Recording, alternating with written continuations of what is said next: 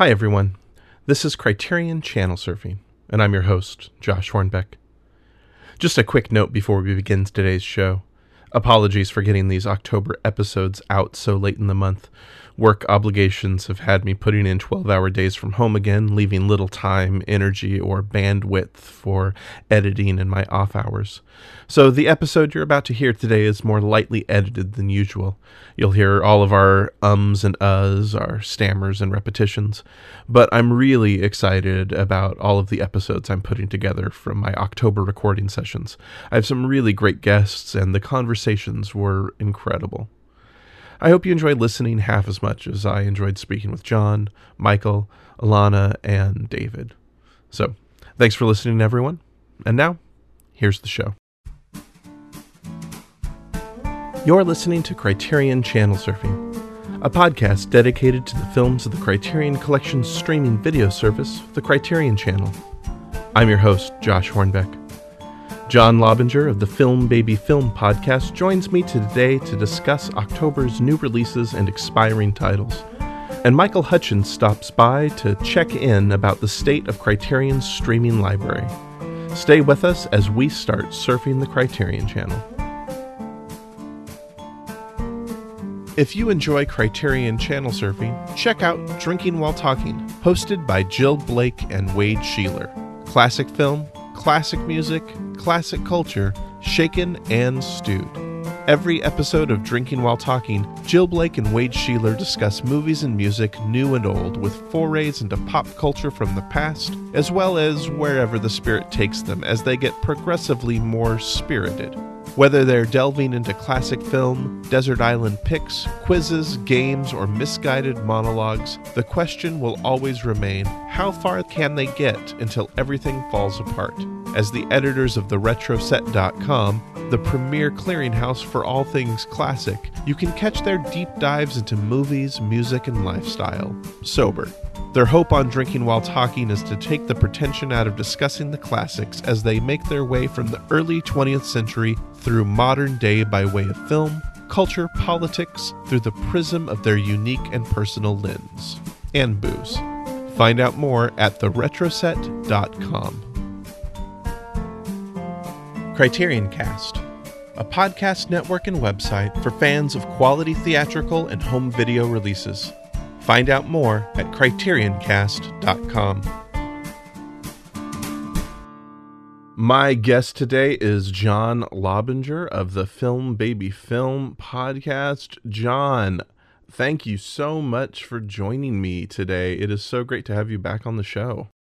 Thank you for having me. This is one of my favorite podcasts and you know we were just talking off mic about some of uh talking about last year and and everything that's been going on since since Criterion Channel came back and uh, since you started your podcast, because uh, I was on the first episode. Mm-hmm. You know, so much has happened, and, and sometimes it feels like uh, some of the things I'm grateful for are like smaller on the scale of importance, but truly having having uh, access to all these great movies and having the Criterion Channel has been great. But I think I have to also be grateful for this inspiring you to get your own podcast so I can listen to you every month.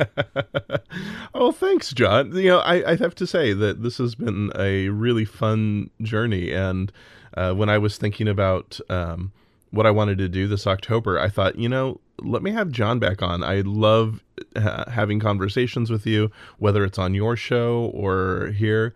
And, uh, you know, you really helped me work out some of the kinks in the format and uh, learned a lot in this first go round with you. And, uh, uh, you know, you also were the one who helped inspire me to break the show into smaller chunks so that I could get the episode out faster. Well, I also, yeah, when you're talking about the kinks, what you're referring to is the fact that I all of my episodes run to like two hours long. And so I helped you learn how to edit things down to manageable episode size. So you're welcome. well, there's that, but the, the, there's also just the the.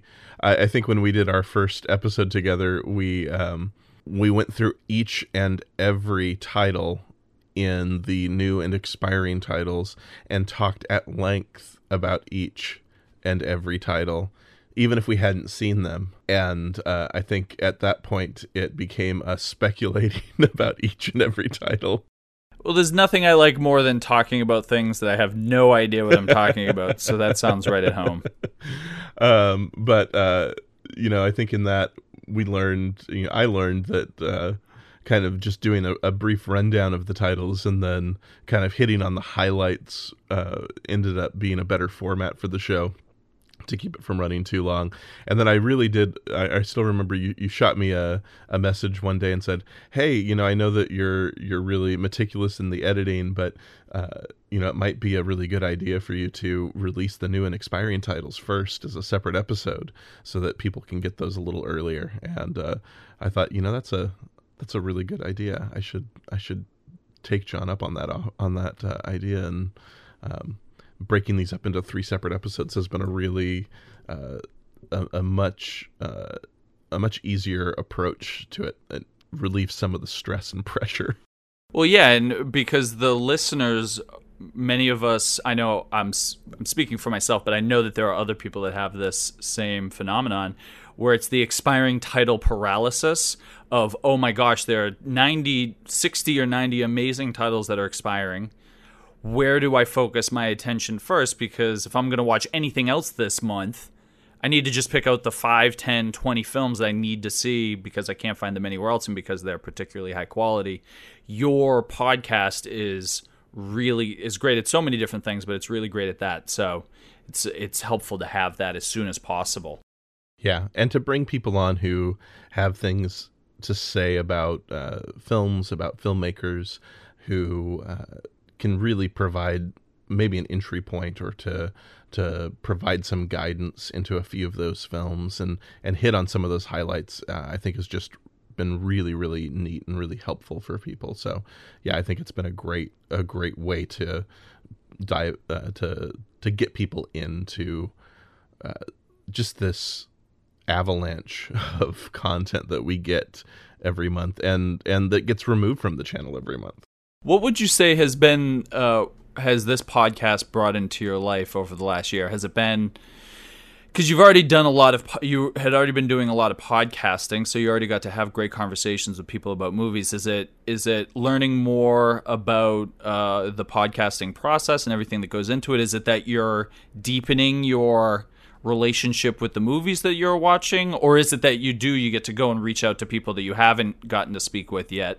and have these fantastic conversations Andrew, you know, I heard the episode with Andrew and Martin, and then recently you talked to Becky Deanna, like all of my favorite people. So yeah, that must be really rewarding, right?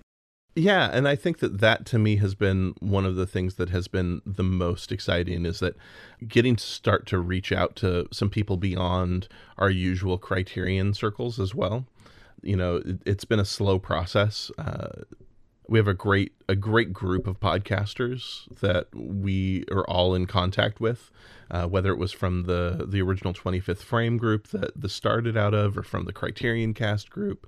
Um, that's been really really invaluable to have that bench of people that I can call from when I need to find guests.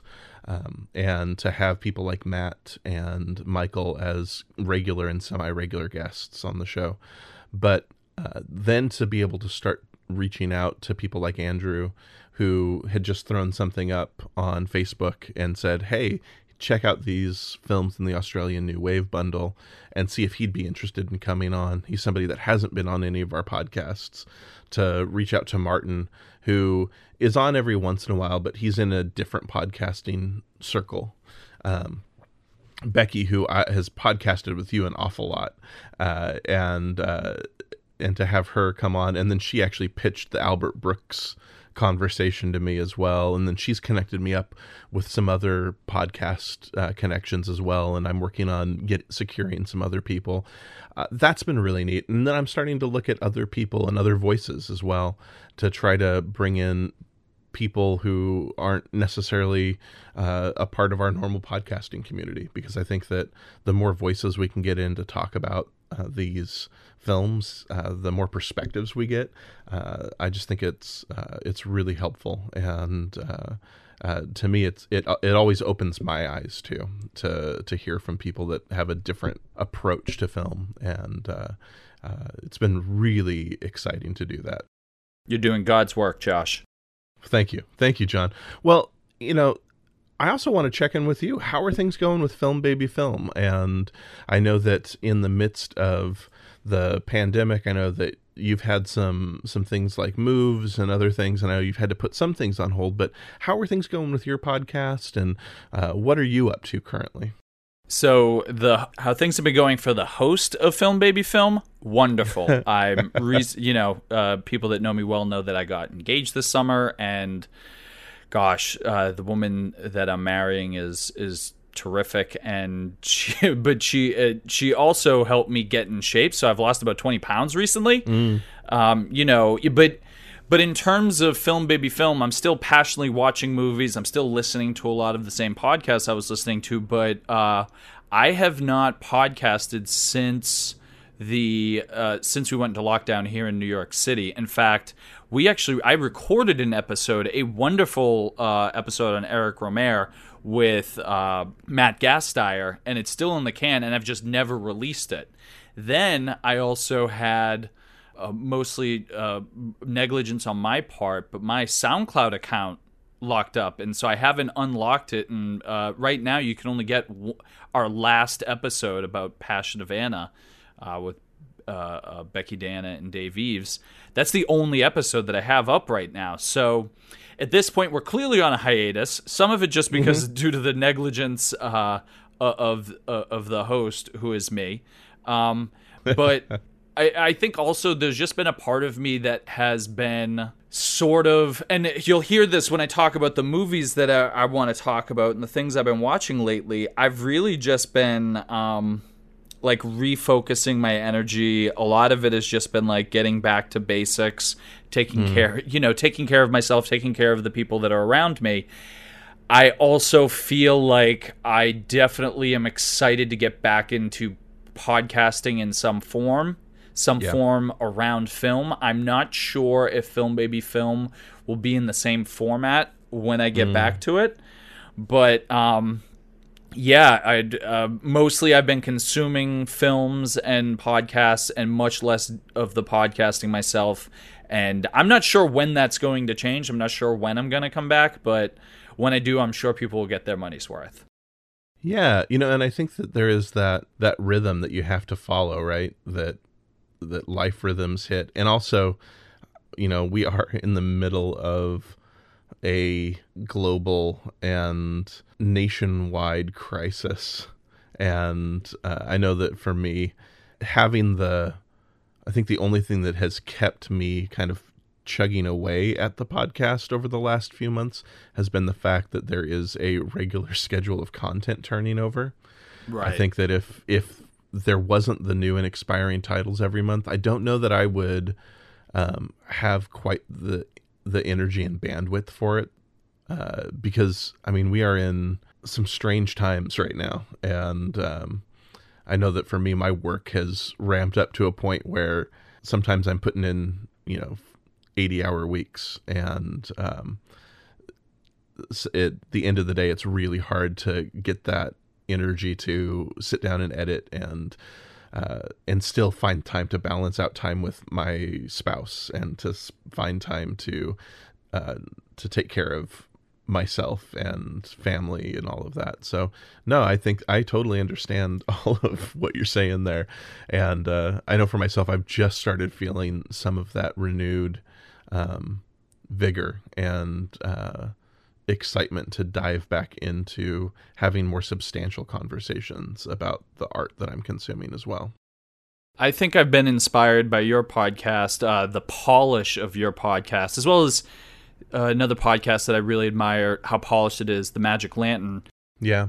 I- I'm really inspired by those, as well as I like the idea of doing longer format, more writing focused hmm. uh, perhaps like mini season analyses. Uh, uh, perhaps mm. it's a bigger trends or deeper dives into a director or collection of films, or however I approach it. I'm thinking that when I get back into it, it'll be more like that. I still will push for conversations because at least half of the incentive of doing podcasts where you get to podcast with other people that share your passion is just the ability to connect with another human that's just as passionate as you are yeah. um, you know, across the country, wherever, at whatever time. It's one of the smu- the few consolations of technology today is our ability yeah. to be able to connect with uh, people that share passion from all walks of life that we might not necessarily bump into on the street. So I want to maintain that.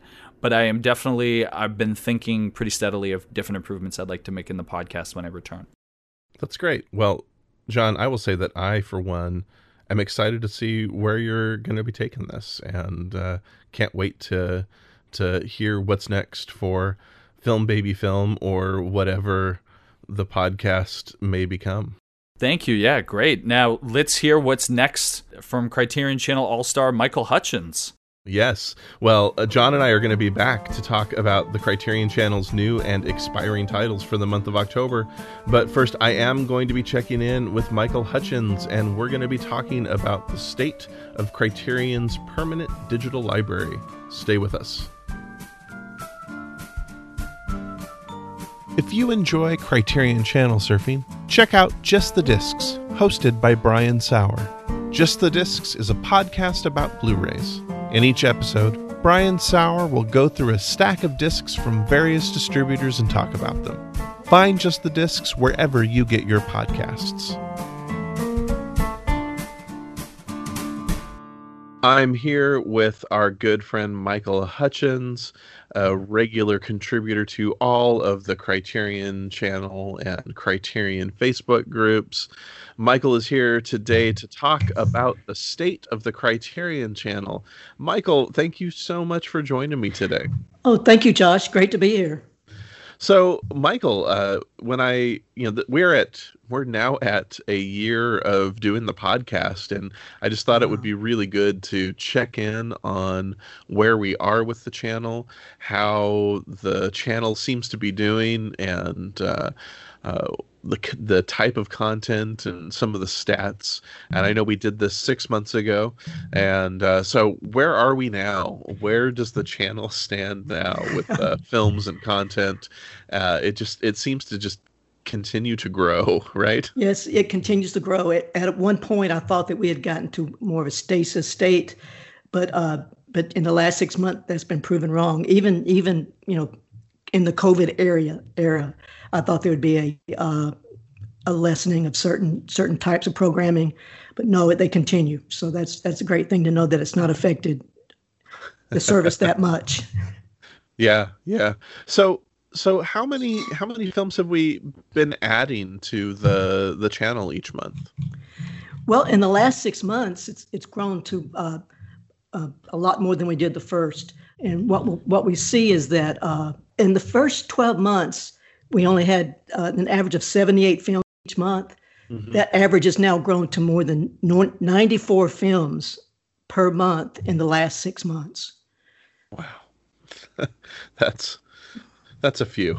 yeah, and, but along with that, uh, the number of films being removed each month is increased as well by about the mm-hmm. same same amount, from 47 leaving on the average month to the last six months, uh, 65 films leaving. Okay. Okay. It also feels like this last month, though, we have had maybe um, uh, this feels like the most manageable month in a long time for expiring titles. Yeah, it was pretty low this month, only 45 films. So uh, it's not bad at all. Uh, what that means, I believe, is that uh, maybe my some of the rules that I established the first year about how certain films are going to be leaving, they're staying on longer than I expect. Normally, these would be the independent films. The studio films are pretty much staying their normal three or six month engagements. Mm-hmm. But some of these uh, more independently distributed films, uh, for instance, like the films in the Tell Me bundle, I was so happy to learn that they were not they're not leaving in October, which they normally would have, and yeah. uh, so those will be around for a little bit more. How much wow. longer I can't say, but I, I, do advise everyone to jump on those because that's a great bundle. Yeah. and personally believe it's one of the best bundles uh, that the channel has had in its 18 months. Wow. What are we looking at in terms of just the the footprint of um, you know when we look at this month uh, you know compared to maybe the rest of the the last six months because this this month just feels this month feels heavy this month feels like there's an almost unreasonable amount of content that's been added. Well, um, yeah, uh, October was a very different month. We had 124 films added, which is way yeah. above the normal. So I didn't include this month in my totaling because I wanted to get more the the uh, the six month span between April and September. Okay. Uh, because uh, the month of October is the biggest month in the year and may actually be the biggest new month in the history of the channel. Oh wow! But uh, but we are we are we are seeing that this channel uh, the number of the numbers of films gradually increase almost every month. We started back in April with uh, 2,000 films. This is featured films, and now we're uh, uh, over over 2,100. Uh, let's say uh, if we eh, this month we got 2,188 films, so that's that's that's a pretty big amount. And what's what's amazing is that uh, not only are the number of limited engagement films increasing, but we're also getting a lot of new permanent streaming films. Yeah, yeah. And uh, in fact, this in these last six months, we've gotten as many films as we got the whole first year, twice as many. We've had wow. 30, 35 new films added to the permanent streaming library. And that's pretty big. It's it's big. It's as big as it ever was, maybe during the height of Filmstruck, that they would add that many new films to their permanent library. Uh, and, and what what we're finding is, uh, for instance, let's talk about uh, some of the films that were added in those 6 mm-hmm. months, uh, like the four films from Atom Egoyan, 3 mm-hmm. films from Chantal Akerman, uh, three films from Fassbinder, uh, the two films from Jafar uh, Panahi, the Iranian director, and uh, and and then the five films from the Jackie Chan bundle. Yeah. So it's it's been a pretty good six months when you think about uh, the new streaming only films that are coming to the channel. Yeah, it, it, and it seems to be running the the gamut, and we're getting some new auteurs added. We're getting, you know, some some really uh, just incredible work. Some some other films by uh, auteurs that the the collection has had an existing relationship with. I mean, this is just it's pretty pretty incredible. I I was really happy to see that they didn't. Uh, remove the Jackie Chan bundle. I was a little worried that that yeah. was going to go away. Uh, that was going to add an extra five films to try to work my way through in yeah. in addition to everything and uh, i'm glad i have time to to watch those yeah that surprised me too because it, it's almost like all the rules i had established about what was coming and going had just gone out of the window so you I can know. you can imagine my surprise a few days ago to learn that those films had been taken off of the leaving list Yes, yes. When the when they left, I did reach out to the the Criterion customer service, and I did ask and see if that was just an error, and they did say that it wasn't an error that they should never have been added to the the leaving this month lane. So uh, that was really good to hear. Yes. well, I didn't have to establish any more new parameters about uh, you know limited engagement films exactly especially especially those films that open with both the criterion collection logo and the janus films logo that's exactly. what threw me off you know but exactly. that was happy to learn yes yes yeah and you know as i look at your your list of the the changeovers the films that were added and removed you know it does look like back in april we had almost as many films added that month as were added this october it was close, yeah. 115 films were added in, in April, and that's that's the biggest we've had in the whole the whole six month period. Yeah. And so I thought was kind of getting to an average around 80 or so, uh, and and so uh, that's why this month uh, threw me for a loop. But then mm-hmm. Also surprising this month is, and this, this goes back to our discussion last month. Remember how I told you about how returning engagements were going to be around five percent? Yeah. Well, It didn't happen in October. it jumped up to almost 10% of the new films that were added in October are return engagements. Mm. So I, I think it's not, that's that's a big amount, even if you consider yeah. the number, but even the percentage is pretty high. But I think we're getting to that point, as we discussed last month, where there's going to be uh, uh, an even greater chance of films that they had and were successfully streamed coming yeah. back to the channel. Yeah. Yeah. And I, I, you know, this is speculation on our part, right? Neither of us have an in with Criterion. We're, we're uh, fans, uh, you know, doing our, our best speculation and our best guesses. Exactly. But part of me wonders whether the the studios that they have set up licensing deals with there's there's so much there's only so much content that they have access to and so it does make sense that they're going to continue to pull from uh, some of the same uh, wells and that we are we are going to end up seeing some of these films that have been on in previous bundles added to other bundles and recontextualized. And so something that may have been part of a director bundle, we're going to see as part of an actor bundle. And so where in the first case we're looking at it in the context of a director filmography we're going to look at it now in terms of an actor's filmography or we're going to look at it in terms of a composer's work or we're going to look at it in terms of a bundle on adaptations. And uh, you know and I, I love that they have this ability to pull these films and and we can examine them and look at them and and enjoy them from all these different vantage points Exactly. It's like a, a, a, curator at a museum. They move their art around to different rooms, put different pieces together, you know, and you see them all in a different light. Yeah. And, yeah. Uh, and the, another reason why October may be an unusual month is because we had the, uh, 70s horror bun- yeah. bundle, along with maybe about another two dozen horror films that didn't fit in with that bundle, but were still horror films. Yeah. And uh, more than half of the return engagements are horror films. So that mm. may have been what threw us off right there. Just the fact that they, you know, it's October. They wanted to, you know, emphasize the horror films in their collection. Yeah. Yeah. And this this feels like even more horror than they had had yeah. uh, last year, right? Oh yes, much more. Yes, especially yeah. with that uh, horror, horror, 70s horror bundle, which I think was over 25 films, I believe, something like yeah. that. Yeah, pr- yeah, pretty large bundle. Yeah.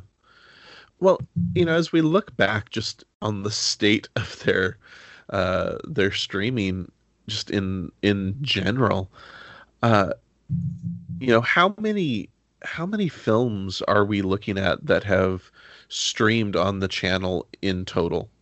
I'd say uh, uh almost three thousand films. Wow. We've got uh, 2,200 currently, and about 800 that have streamed and left. So yeah, wow. almost almost 3,000. And uh, of that 2,200, 1,600 of them are uh, permanently in the library. Wow. So that's and if you add that to the uh, to the hundred films that I call the Criterion Channel Library, which are the shorts that they license, uh, yeah. that comes to almost 80% of the total films. So when, we, when we're talking about limited engagements, and we do spend a lot of time talking about those, it you know it turns out to be only about 20% of the available films that's on the channel, you know.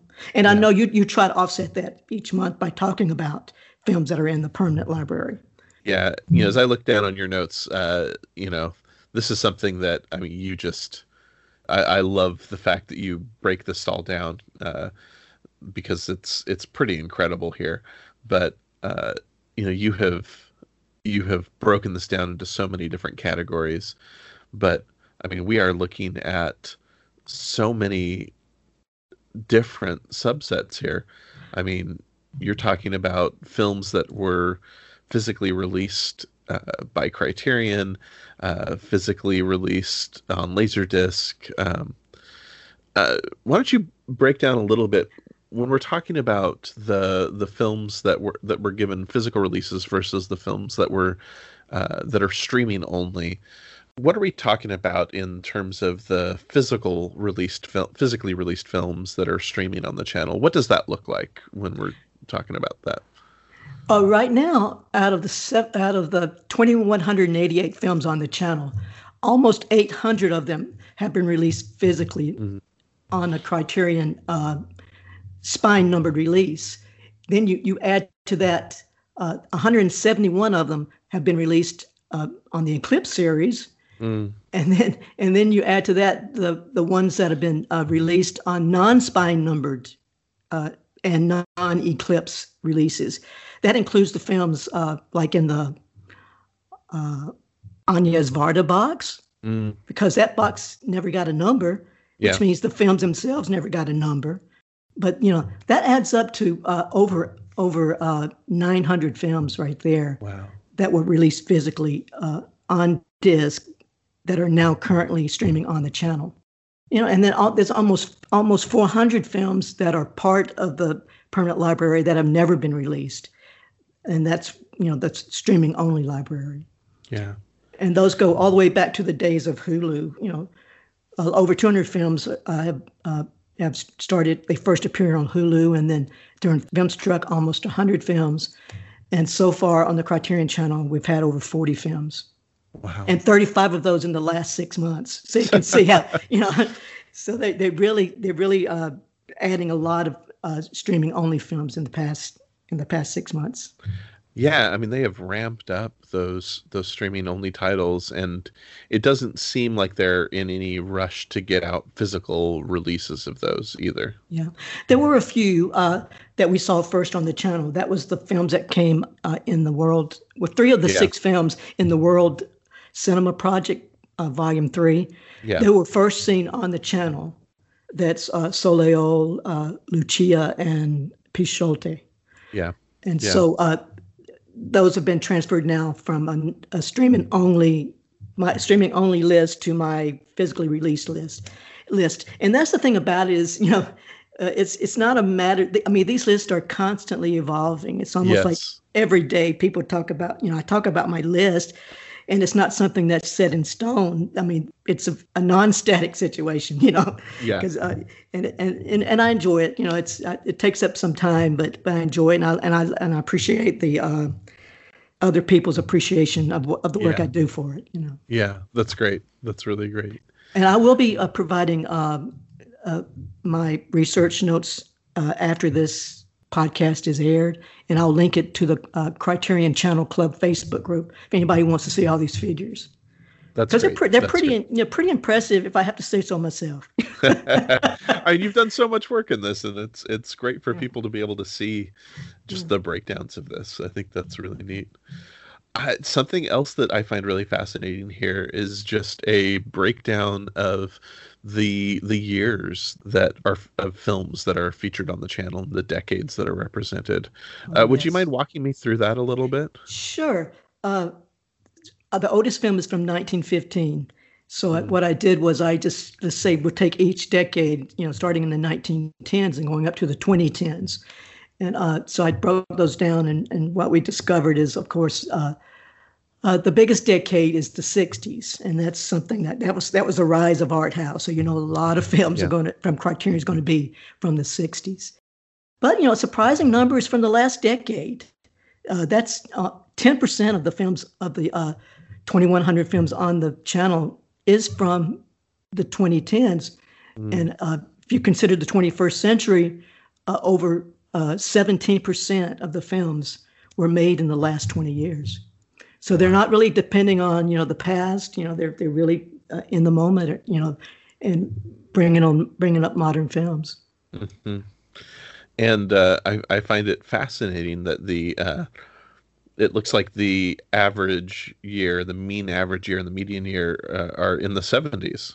Yeah, yeah, the early seventies. Yeah, that, that, that, just means like you know you've you've got sixty years before and about about fifty years after. You know, mm-hmm. so uh, that's that's about that's the halfway point considering if you split the number of films on the channel yeah yeah and i mean it does seem that we've had a lot of bundles that have focused on the 70s we had 70s sci-fi we've had the 70s horror we had the 70s yes. style so the 70s have been a a really pivotal a pivotal decade for some of the the featured bundles and the thematic bundles for the channel. Yeah, and it seems those bundles are more often than not composed of uh, Hollywood studio films. Yeah. Which I think in themselves is an attraction for for uh, a lot of viewers, especially those who know Criterion by a certain, uh, I guess their their image of what Criterion is, and then what the Criterion Channel itself is trying to do when it brings up the, when it when it streams these Hollywood films. Yeah. Let's talk maybe a little bit about the the regions and the countries that are represented by the channel. Where where are these films coming from more often than not? Oh my goodness, you know, almost half of them are come from Europe, which mm. is you know, pretty astounding. Of the 2,100 films, uh, almost a thousand of them are from wow. Europe. Uh, 350 is from France alone. Wow. And then about 200 from the United Kingdom. And then uh, uh, the next biggest region is North America, of course. Mm. that's almost 700 films. Uh, then you've got of, of, those, of course, the vast majority, 90% of those are uh, from the United States. And the United States makes up about 30% of the total number of films in the collection. Mm. And then after that, we've got Asia and the Middle East, and uh, that's dominated by Japan, of course. Uh, yeah. Over 350 films. And most of those are permanent films. Uh, they they actually uh, stream very few limited engagement films from Japan. Oh, interesting. That's yeah, and mm. so I've uh, I'm just surprised that they're not uh, choosing more modern. Of course, this month we have the new uh, bundle from South Korea. Yeah. And so South Korea really jumped up in the percentage as far as the number of films from Asia. Yeah. It's it's uh still half what it is from from China in Hong Kong. Yeah and then uh, then of course that's trailed by uh, Australia and then Africa and then South America. Okay, I think it's interesting that we we really do see again some of the the blind spots in Criterion's yes uh, collection. Yeah, one percent. Well, a half a percent is from South America. Only twelve wow. films. Even mm-hmm. less than that, ten films from Africa. You know. Yeah. Yeah. So yeah, it's it's it's it's a pretty uh pretty dire when you consider you know the entirety of world cinema how few films are from south south america and africa. Yeah. So when we look at the limited engagements what are where are they getting the where are they sourcing their films? Oh. Where what studios what uh, distribute distributors are they working with? Uh, i it's it's pretty spread out. Of course warner media is is the big the big gun. Mm. You know, they get almost all of their uh, well, not all of them, but of the 450 films that are currently on the channel, 51 of them are from Warner Media, 25 from Kino, 18 from Cohen Media, and it goes down from there. Uh, but it's it's pretty much spread out when you consider that uh, there's a lot of smaller distributors in there as well, mm. like like Zeitgeist and Milestone, you know, and Strand, which is pretty pretty big. Uh, mm. it's, it's growing as far as a number. Still pretty small compared to all of the Hollywood films. Yeah, yeah, that's interesting. That Warner Media seems to be the uh, the big the big gun. Yeah. In the the distributor or in the licensor right now. Well, it's, it's such a vast library. When you consider the history of film, of course, you've got MGM, Warner Brothers, RKO, you know, United Artists. All of those films are now under one umbrella. So it, you know, it's it's it's not hard to see why so many films are uh, coming from Warner Media. Yeah, uh, with the the filmmakers who are represented, this is really fascinating uh, to to look at this this list. Uh, we have our our friend Keisuke Kinoshita here at number one with 43 films. yes. And and surprisingly, well, that's not changed since our last get together no. talking about the state of the channel. Yeah. Surprisingly, his first film, which was released on Eclipse, Port of Flowers, is the one film that's missing from the channel. Mm. And I mm. have no idea why they're not streaming it. It was it was it was licensed from Shochiku, just like mm. his other films. But for some reason, Port of Flowers just ne- has never been available uh, to stream on either Filmstruck or the Criterion channel. So there's really got there's got to be a reason beyond beyond uh, my reasoning, you know. Yeah, yeah. Well, and and it is uh, it's fascinating because our next two, next three, four, actually most of the rest of the ones on here, they all have better representation within the physical collection. Yes. And uh, Kinoshita, I think, only has a handful of titles in the physical collection, and uh, you know his his representation within the streaming library is just i mean he just dominates every you can't it feels like you can't uh, scroll five films without running into a kinoshita film. Right. And uh, if you're listening criterion give us another eclipse box with Kinoshita films i mean it, the man had put out some great films i know that maybe the, the quality isn't there to release a blue release it on blu-ray or a spine numbered release but my goodness, there's some great films in there which which yes. would really fill out two or three volumes uh, in the Eclipse series. You know, but after Kinoshita, uh, you you're talking about physical release. Of course, Bergman. We've got all of his films. You know, almost every one of his films that was in the box are now on the channel. There's just a few of the licensed films that are not there, but yeah. other than that, there's 39 films. And then you know, then the lady steps up. You know, uh, yeah. Agnes Varda really yeah. jumped up in this list, of course, because more than uh, I think over 30 of her films were added in the last six months. So that that was that was enough to bump her up from like maybe I think she barely made the list last time because I was cutting them off cutting them off at 15. Yeah. And now she has 38 films uh, wow. uh, in the actually streaming on the channel. You know? Yeah. Yeah, that's that's pretty incredible. Yeah. And uh, I mean, just looking at this list and and uh, when you do release this to people, we just have some incredible, incredible uh, collections that have made their way here, and I think we only have like Bill Plympton is I think the only one who's part of a limited engagement collection. Right. Yeah, he's the only one on my list of, of because of the shorts. You know, yeah. out of his 22 films, 15 were shorts. Yeah. So uh, you know, he would drop off in a few months, but you know, as far yeah. as the, the, current, you know, he he did make into the top ten or fifteen there. But but I mean, we're looking at you know the the majority of the filmographies of so many great filmmakers, and I think Chantal Akerman has been added yes. to the list, right?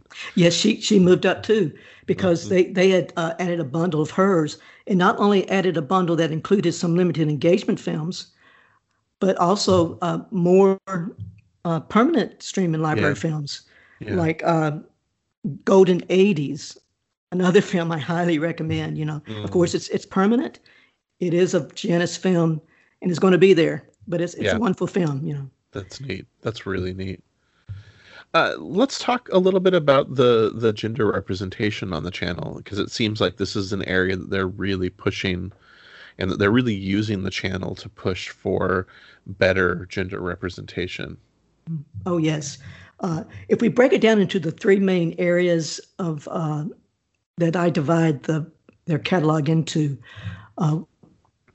Well, let's look at the overall figures. Almost 15% of the films were directed by women. Mm. And uh, over 159 women have films on the channel, 324 different films. And uh, that's uh, almost 15%. And then, uh, but if we break it down in the permanent library, uh, not as high, you know, uh, uh, less than 9% are actually women directors. Mm. And then of the limited engagements, this is when it starts growing. And this shows that they are making an effort. it's over 28% of the limited engagement films are directed by women. Mm-hmm. And then, uh, and the biggest percentage of all is from the Criterion, Criterion Channel Library. And that's uh, exactly half of the of those films are directed by women. Mm. So, and of course, most of those are shorts, and most of those are modern films. They've uh, you know been released in the last ten years or so. Mm. But that shows that the channel, you know, reaching out uh, and uh, finding short films by women directors that they want to yeah. highlight on their service. Yeah, yeah, that's really neat. That's really great. Um, well, Michael, is there anything else that you came across in your research that kind of took you by surprise? I feel like every time you you do this, you come across new facts and new bits of information that uh, that really kind of you find surprising and unique? Well, this time I, I looked at the program uh, on the channel, not just the films they're putting on, but all of the other the original mm. content. Yeah. And, and, for the first time, I've started uh, tracking that, and um, I'm surprised that even in the COVID era, era that we still are getting uh, some original content. Yeah. Now I don't know how much of this was produced be- before March, but uh, in the six months uh, between April and September, we've had a surprising number of, of uh, new original content mm-hmm. that includes oh, uh, 25 introductions and, and, interviews from the directors, uh, 10 introductions from programmers. we we have only gotten one Adventures in Movie going this year, which is sad because I really enjoyed that, and that was yeah. from the um, Safdie brothers.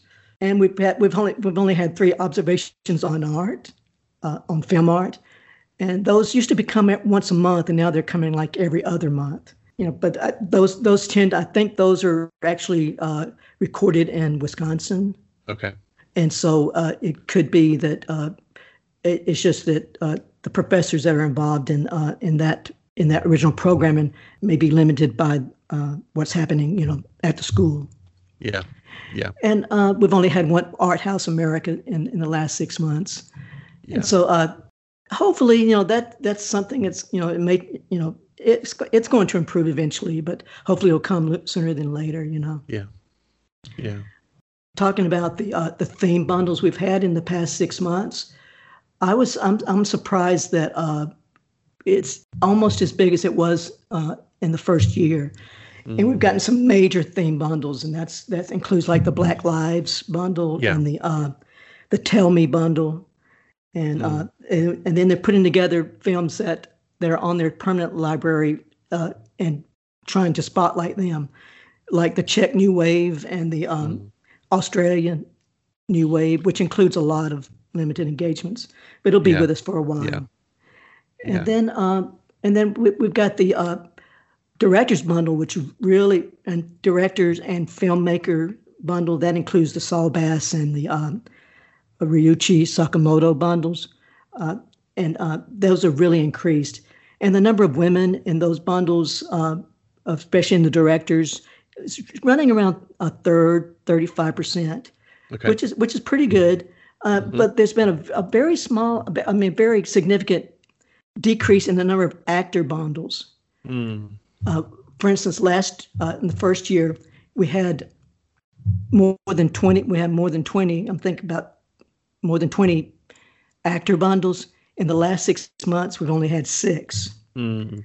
You know, so I'm not sure if, if, if somehow they're they're trying to reemphasize or redirect their curation towards more the filmmaker Mm-hmm. You know, not to say the actors aren't part of the filmmaking process.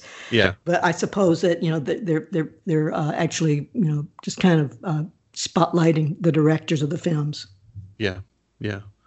Well, that's really fascinating to to see how that has shifted and changed over the last six months. Yeah. yeah. Uh, well, Michael, thank you so much. This is always a pleasure to talk to you, and always a pleasure to get such great information, uh, and uh, I feel like it's easy to just uh, be stunned every time we get a new announcement each month, and yes. Uh, it it's fun to really dig in and look at the trends and see yes. what what actually has been going on. Well, it's great. I'm I'm I'm enjoying these every month. Yeah. So let's, yeah. let's keep it up. Yeah. That definitely, definitely. Well, where can people find you online? I'm in the Criterion Channel Club on Facebook, also Criterion Now. You can find my list on Letterboxd under Michael Hutchins, and uh, pretty much uh, every other Criterion uh, related group on Facebook. Those are just those are just the groups that I'm you know, more heavily involved in. That's great. That's great. Well, we'll be right back with more Criterion Channel surfing as John and I continue our conversation by talking about October's new releases and expiring titles. Stay with us. If you enjoy Criterion Channel surfing, check out Criterion Reflections, hosted by David Blakeslee. Join David and his guests on their chronological journey through the films of the Criterion Collection. Each episode provides an in depth discussion into the cultural context for the films discussed and covers Criterion releases on DVD, Blu ray, Laserdisc, and the Criterion Channel. Find out more at CriterionCast.com. Welcome back to Criterion Channel Surfing. I'm here with John Lobinger, and we're getting ready to dive into the Criterion Channel's new and expiring titles for the month of October. All right, um, John. So before I do the rundown of all the titles, I just want to get uh, some just brief, quick thoughts on the slate uh, for October because it feels it feels like this is just crazy. Yeah, it is just crazy. So being brief is difficult for me. So I'm going to just do three quick points.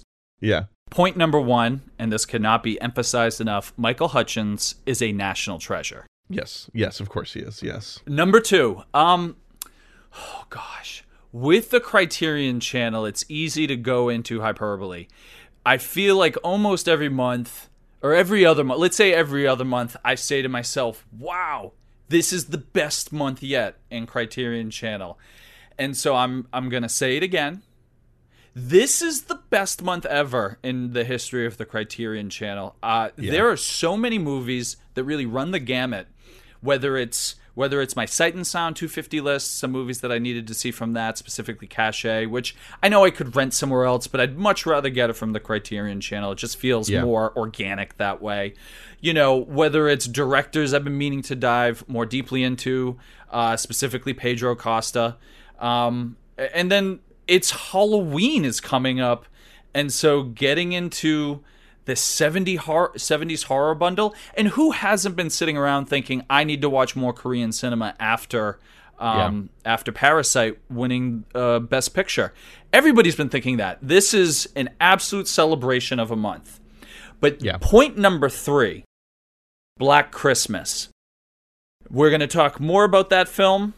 I already told you I'm wearing the T-shirt, but having Black Christmas pop up on my feed as uh, uh, being a part of the Criterion channel for the next several months was just just blew my mind. We are so lucky to be alive. Yeah, yeah, and um, you know, someone who, yeah, you know, I came to horror late in in life. I started watching horror with some of the more sanitized horror films that were coming out in the '90s. Um, I was always I've always been a little squeamish when it came to horror, and have just started getting into some of the the more classics of horror, uh, uh, some of the giallo stuff, and am dipping my toes into stuff. So the '70s horror, I'm I'm a little. Uh, I've got a little bit of trepidation on, and I've got uh, two guests that are going to be uh, throughout this this grouping of episodes that are going to help guide me through the 70s horror bundle. Uh, and I think this is going to be really helpful for me to kind of uh, do that. And I'm excited to talk to you about more about 70s horror. Um, so I think that's I, am excited to have these here so that I can kind of um, d- dive into this this time period and this this grouping of films that uh, you know I've I've kind of um, backed away from uh, most of the time. So I think this is going to be uh, exciting to see. I am really excited for the the Marlon Riggs films uh, as well. That's my. I'll talk about more about that. But uh, when I had my uh, conversation with the the founder of Ovid TV, he was talking about uh, the work of Marlon Riggs and uh, I had never heard of Marlon Riggs before, and so to be introduced to to his work there, and to know that we're going to be getting these films uh, uh, is really exciting as well.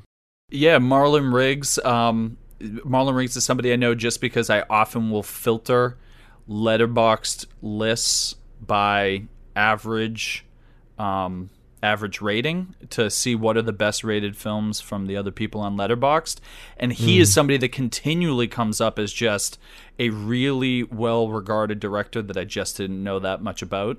And I've been watching more I've been watching more uh, film by black directors, but also, uh, as we've discussed before, I really enjoy queer cinema.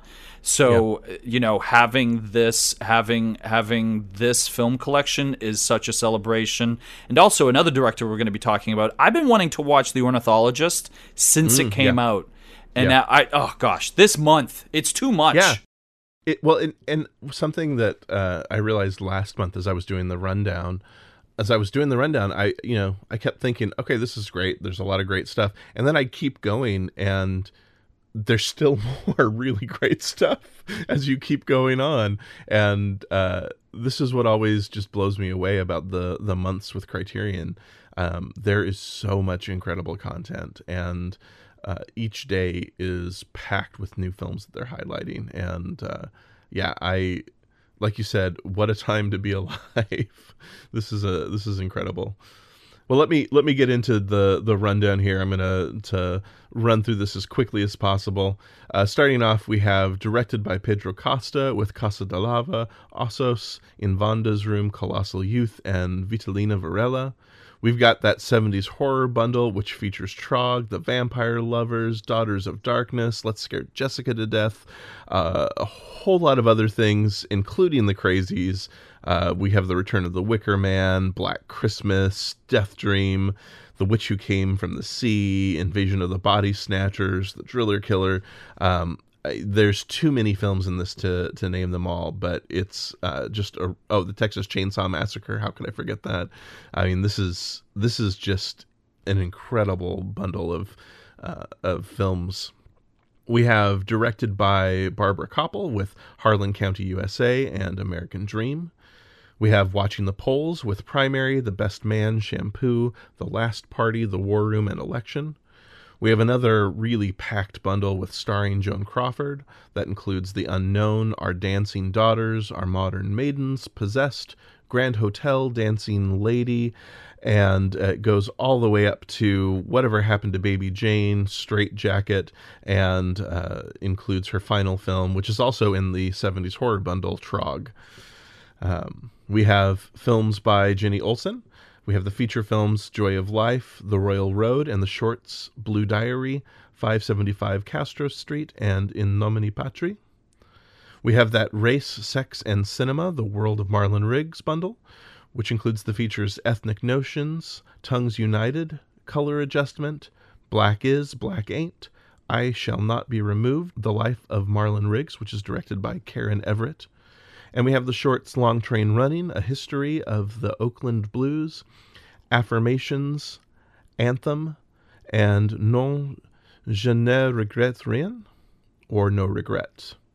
And then we have a bundle of films that are inspired by Marlon Riggs, which includes Walk for Me, 100 Boyfriends Mixtape, A Drop of Sun Under the Earth, The Labyrinth 1.0, and A Guide to Breathing Underwater. We have women filmmakers of New World Pictures, which includes The Student Nurses, The Velvet Vampire, Humanoids from the Deep, Slumber Party Massacre, and Suburbia. We have directed by João Pedro Rodrigues with O Fantasma, Two Drifters, To Die Like a Man, and The Ornithologist. And it also features the short uh, autobiographical uh, film Where Are You, João Pedro Rodrigues? We have the new Korean cinema bundle with The Quiet Cinema, Nowhere to Hide, Barking Dogs Never Bite, Bite The Foul King, Joint Security Area, Sympathy for Mr. Vengeance, A Tale of Two Sisters, Crying Fist, Lady Vengeance, The Host, and Mother. We have directed by Catherine Breillat with Romance, Fat Girl, Bluebeard, Sleeping Beauty, and Abuse of Weakness. We have six films by John and Faith Hubley, with the features of Stars and Men, Everybody Rides the Carousel, the shorts Date with Dizzy, Tender Game, Moonbird, and The Hole. Uh, part of that that Pedro Costa bundle, we have the streaming premiere of Vitalina Varela. We have the Saturday matinee uh, of The Yearling, The Seventh Voyage of Sinbad, Buck Privates, Kirikou and the Sorceress, and The Illusionists. We have Criterion Collection editions of Videodrome, Cat People Town Bloody Hall, Trouble in Paradise, Burroughs the Movie, The Devil's Backbone. We have individual titles of We Need to Talk About Kevin, Dear Zachary, A Letter to a Son About His Father. And then we have the double features of Peeping Tom, Odd Obsession, The Blob and Beware the Blob, Whatever Happened to Baby Jane and Sisters, Christine and Kate Plays Christine, and Nosferatu and Nosferatu the Vampire. The short plus features of Dear Boy and Antichrist. Uh, we have Influenza and Caché. We have Dirty and Weekend. It's not just you, Murray, and the Public Enemy. We have the observations on film art of The Voice in Ousmane Sembène's Black Girl. Then finally, we have a new addition to the pre-code Joan Blondell bundle with The Public Enemy. So yeah, I mean, this is just uh, this is just wild. All of the stuff that's in there, uh, it's it's crazy. So let's just dive right into our recommendations and help people figure out on figure out the things that they need to watch. John, what do people need to watch out of this month out of these uh, films that are coming in today? They need to watch Black Christmas. Oh wait, you want me to say Oh more yes, than that? yes. no, I'm just kidding. No, I mean, so I'm new to the game when it comes to Black Christmas, I, and this happens to me a lot because of the fact that I- think uh it sounds a little bit like you, where I work. I've worked backwards in time in my uh, cinephilia, where I started off watching all the stuff that was of the era when I was Yeah. in when I was in high school and in college and then at, and then after I graduated from college, then I like worked my way backwards until now. You know, I'm listening, I'm watching the silent films and all that other stuff. So I just saw Black Christmas for the first time last year, and it immediately. It was like it was like re it was like being a literature student and finally hmm. reading Macbeth or Hamlet hmm. not knowing that there was this mother lode of you know this source from which so much of what I've grown to love sprung forth from. But I think also similarly when I went back and I finally saw Black Christmas and I began to realize like oh my gosh this is the missing link. This is uh, you know this is such an integral part of of the slasher history in North America. I was still constantly surprised, surprised and invigorated by the different choices made in the film. This is a film that feels fresh, even though it's been imitated and it's inspired so many different movies in so many different ways. The slasher genre, obviously, but I think even broader in horror and just in general in American films. But yet, rewatching the movie, and I just watched the movie for the f- third time last night. I just I'm constantly finding new things that I love about it and continuingly reaffirmed my initial take which is like this is a fresh vibrant film regardless of the history of it and you know there are debatable points about the film is it the first North American slasher obviously Bay of Blood um, is a huge influence from Italy and then Psycho um, has uh, Peeping Tom. There are all these great films, and you can debate back and forth on what's first. But, you know, putting all that aside, this is a movie that is just filled with good stuff to enjoy. Uh, great horror. I find it scary. I find it tense. I find the characters believable and engaging. Uh, the politics of it, you know, all slashers have to deal with or should deal with, or all viewers of slashers have to deal with the battle between misogyny and what you're Yeah. seeing on on the screen. And so this is a movie like that just from the jump almost seems to address the issues of misogyny within the film and this you know is arguably the first film of its kind. So i- seeing seeing such a mature uh interesting thoughtful movie that has all these intellectual rewards and it's many layered and you know it's just great um, but also just it's just a fundamentally enjoyable film that is filled with tone and and and fear and you know beautiful cinema. It's just a wonderful film um, that I just think is rewarding to see over and over again. I envy anybody out there who is in the position I was in last year and hasn't seen this film yet because watching it for the first time was was so amazing. And so yeah black christmas i cannot recommend it enough.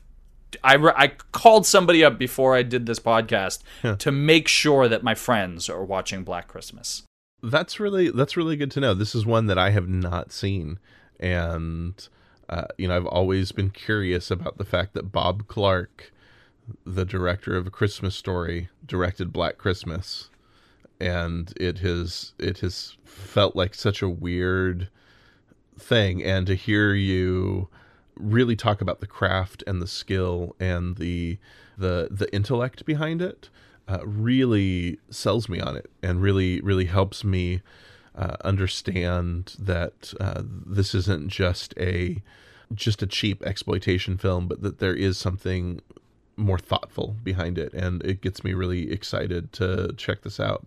The the 70s horror films will really run the gamut in terms yeah. of quality. In fact, it's almost I don't know if it was a built-in function. I don't know if it's a function or flaw issue, but the 70s horror uh, filled with so much passion and some of it's shocking and there's so many great things packed into them but high quality is not really where many of these films uh, uh, you wouldn't you wouldn't categorize them that way but this movie that is one of the aspects that's really rewarding about this is this is also sort of a technical masterpiece just from the craft mm. of making a film yeah i i could go on that's great no that that that makes me very excited um you know i normally watch end up pushing most of the my my viewing over onto the expiring titles but this is one I will probably have to watch uh, this month to get in some good Halloween viewing.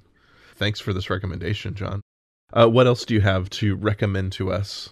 So, uh, the second film, I, as we mentioned regarding Marlon Riggs, this is a name that I just recently have become familiar with and become aware of, and I've been seeking out his films. But it wasn't until Criterion Channel added the Marlon Riggs bundle that I finally got to check out Black Is, Black Ain't, um, which is a very interesting film. I don't want to compare it to anything else. I don't want to compare it to Chris mm. Marker or any of the other sort of film essay makers, partly because it's not an inaccurate it's not an accurate reflection.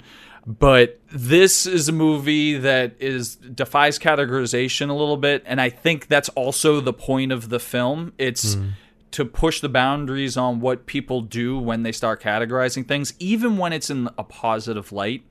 But when I tried to categorize it, I, I think I went with like a dialectical autobiog- autobiography mm. where it feels like Marlon Riggs made two movies and then uh, sewed them together. One movie is almost like an academic analysis of blackness in America and then another one is about his late stage struggles with uh, HIV and AIDS. And so we have professors, writers, civil rights movement leaders talking about what it means to be black, both the many positives in terms of building a community and and uh, all the things that they've done to um, you know to build their community as well as to uh, uh fight injustice. But then also for Marlon and some of the other people on his podcast, particularly around queerness in the 80s, and um, talking about how sometimes being a part of a community, a defined community, defined externally and internally, was a little bit stifling, uh, particularly around issues of sexuality and not necessarily mm-hmm. being within the, you know, some people's categorizations that way. And so it's it's a really wonderful picture. It's particularly harrowing because we know that Marlon Riggs did eventually pass away from AIDS, mm-hmm. and so reminding us of the travesty of of that epidemic uh, back in the '80s. Um, and just overall, this is like a very human, very moving film, but also definitely a lot to chew on in terms of some of the same injustices that have been, you know, that are being portrayed from the '60s and the '70s and the '80s continue right up until this day. Yeah. And then to juxtapose that with the sickness and the uh, the pain that Marlon himself was going through, and yet still to be able to continue to make art and to continue to try to inform and challenge, and uh, you know just just put himself out there into the world in a way that you can't help but be inspired by. Um, uh, just a really terrific film about mm. the complexity and nuance of being a human being any type of human, a black human, a white human, a queer human, just just the nuance and complexity of being human and defining yourself and being defined by others. It's a wonderful yeah. film, um, and can't recommend this enough either. Yeah, that sounds that sounds really really powerful. Um, yeah, that sounds really really fantastic. great, great recommendation. Uh, what are some of the things that you're going to try to catch while they're on the channel? So, Whatever Happened to Baby Jane is a movie that I first heard about from You Must Remember This. Um, I think they did, I don't remember if it was one episode or if it was a series of episodes about Bette Davis and Joan Crawford. Um, but this is a movie I've wanted to watch for quite some time, and I think this falls into the horror category or it's horror adjacent or whatever. Um, it definitely feels like this is the perfect time to watch this. Yeah. I was going to watch this regardless if this popped up on Criterion Channel or not and now I get to get it from what is probably you know one of my favorite my favorite streaming service for sure, but just overall one of my favorite uh, ways to watch movies is watching them on the Criterion Channel. So yeah, I'm pumped to watch whatever happened to Baby Jane. That's great. That's great. Uh, yeah, I think this is a a really great film to watch during during the month of of October. There's this. Uh, it's just kind. Of, while it may not be horror, it has that kind of macabre sensibility that kind of gothic. It's not quite a gothic romance, but it has some of the trappings of gothic uh, romance in it, and so yeah, I can totally, I can totally see this this fitting in with uh, kind of a horror sensibility. So yeah, I'll be excited to hear your thoughts when you watch it. Uh, anything else that you're going to try to catch? So the new Korean cinema bundle, um, you know, put me on the list of the many Americans the Amer- many American film lovers who, after Parasite won the Oscar, said, I'm going to watch more Korean film. Now, I do have to admit, there's this weird, petty reaction that I had when Parasite won, which you know, most of my most of my liberal culture vulture friends who aren't as deep into cinephilia as as we are um, they sort they were celebrating. They were saying, "Oh, this is so great! This is so great for international film and for non-English language film, and all of that's true." But my immediate knee-jerk reaction was sort of like, "Oh, have you guys even seen Burning? Or you know, have you seen Memories of Murder?" Um, mm-hmm. Fortunately, I think I've grown out of that because uh, that is very petty, and I'm glad that I'm not doing that anymore. And really, just now, I you know I, there's still so many films uh, from South Korea that I'm excited to see. In this bundle alone, you know, Mother and Sympathy for Mr. Vengeance have been on my radar for quite some time. But really, any yeah. of these, I think there's a new a film I'd never even heard of. I think it's called Nowhere to Hide. That yeah. just looks great. And so this bundle, just again, this is a month. It's an embarrassment of riches. Uh, that's a phrase that gets used too much nowadays but this is an absolute this is an embarrassment of riches. Um, what a what a what a great next few months it's going to be uh, diving deeper into this and so many other bundles. Yeah, I uh, I watched Mother for the first time just recently. I have the disc and uh, I've been slowly working my way through Bong Joon Ho's films, and that's one that just blew me away. Um, I think it's uh, incredible, and uh, I have not yet seen the the Vengeance trilogy from Park Chan Wook, and uh, so I'm I'm really eager to to dive into that and Lady Vengeance, and there's so many other incredible films that I don't know anything about. So yeah, this is one that I am I'm here for. I'm here for all of these, and am uh, very eager for this. Uh, I would have loved to see um, more uh, from Lee Chang Dong. Uh, I would have loved to have had Burning in here, even though I've seen it already. But um, I'd love to get more people watching that because uh, I do think, you know, as you've said, it's it's one of the the great films of the last, you know, decade, and uh, needs to get more eyes on it.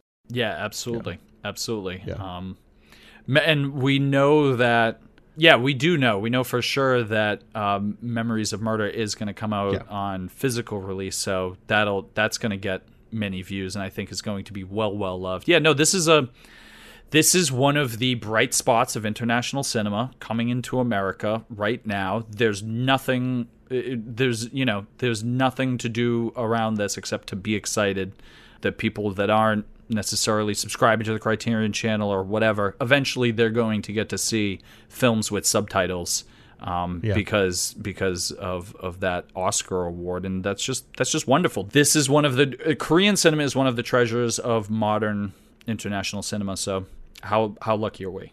Yeah, definitely, definitely.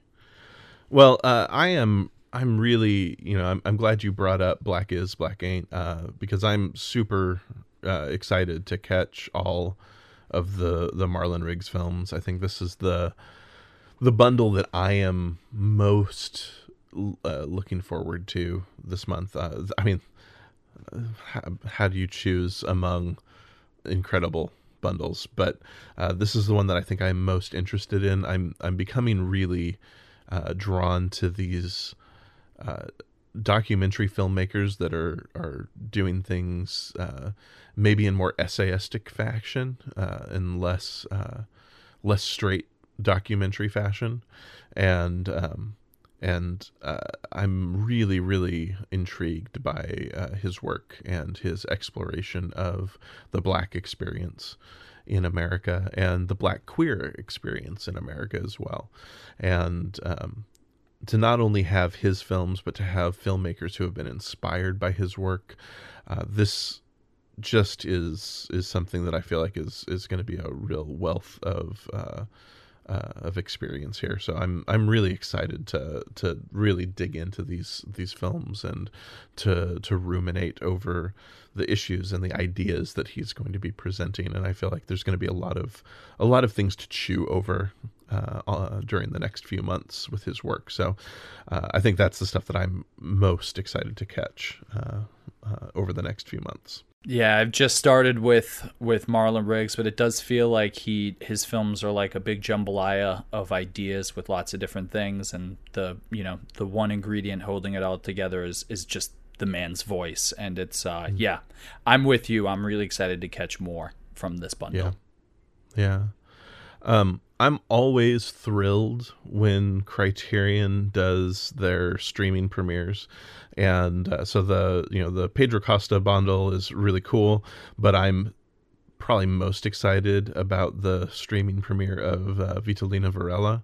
I think um, this is one that has been getting rave reviews uh, as it's made its virtual theatrical premieres. Uh, uh, but it also uh, getting getting it on the channel so soon uh, is just pretty incredible, and the fact that we have been getting so many um, so many of these incredible art house films this year between this between uh, Corpus Christi and Zom- uh, Zombie Child and I mean, the it feels like every month we're getting uh, an exclusive streaming premiere of a new release this year, and uh, it's it's a great way uh, for me in Seattle where everything has been shut down and uh, our art house cinemas are closed and um, it's it's incredible to be able to to have access to these films and um, through a service that I subscribe to already, and that I'm already um, uh, invested in here, and um, I'm really, really excited to get the chance to see this this film, uh, and I've heard really good things about it. So, yeah, I'm excited to continue to round out my favorite films of uh, 2020 list by uh, diving into some of these releases. Yeah, this might be the movie. If I had to choose only one of the new movies, um, this month that I haven't I haven't watched already, this might be the one that I would choose to see.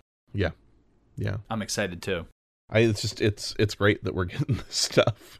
Uh, I you know I have to I have to give Criterion props for continuing to to push push out contemporary cinema like this. It's great. I really want to recommend uh, João Pedro Rodrigues is The Ornithologist. I haven't seen his other films yet, and so I'm eager to dive into those. But uh, I saw The Ornithologist at the Seattle International Film Festival a few years ago, and it is this uh, intriguing and surreal, hypnotic fable um, that um, kind of leaves you a little breathless by the end. Uh, it is a a parable. There's there's these these elements of magical realism. This it's the story of a an ornithologist who goes out and uh, he he gets lost and undergoes uh, a transformation and uh, his story begins to parallel the story of a, a saint and he begins to take on the life and the the manifestate he begins to manifest the life of the saint and the, the physical appearance of the saint and uh,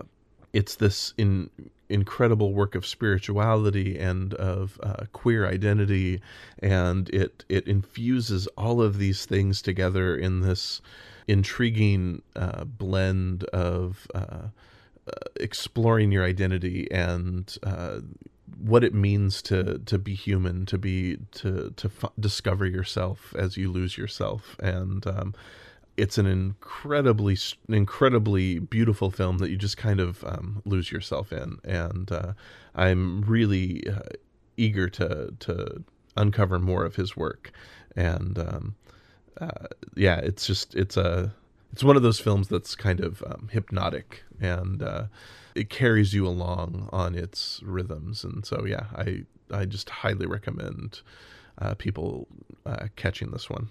I'm totally sold. Yeah, it's one that I feel like it's going to be easy to overlook because he's uh, it's a filmmaker that not a lot of people know about, and so uh, yeah, I I I think this is one to definitely highlight. It may not be for everyone, but uh, uh, John, I think you might at least uh, gets you know I, th- I think that you're definitely someone who is going to be more predisposed towards liking it than not. Oh absolutely and then finally uh, i'm really uh, happy that we're getting this bundle by catherine breillat i think that she is a really fascinating filmmaker. I know that she is uh, somewhat provocative and controversial uh, and uh, but i i really am always intrigued by her work.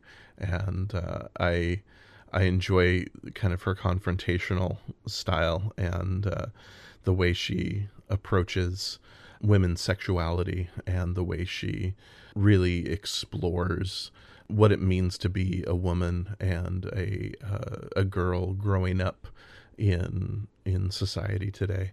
The the bundle itself has some of her early work and some of her late work and her late work she's taking on revisionist fairy tales and looking at the ways that those fairy tales shape women's perceptions of themselves. And uh, I just think her films are really, really uh, fascinating. They're cerebral. When I think of Catherine Breillat, I often think of Michael Haneke, even though they have very different styles.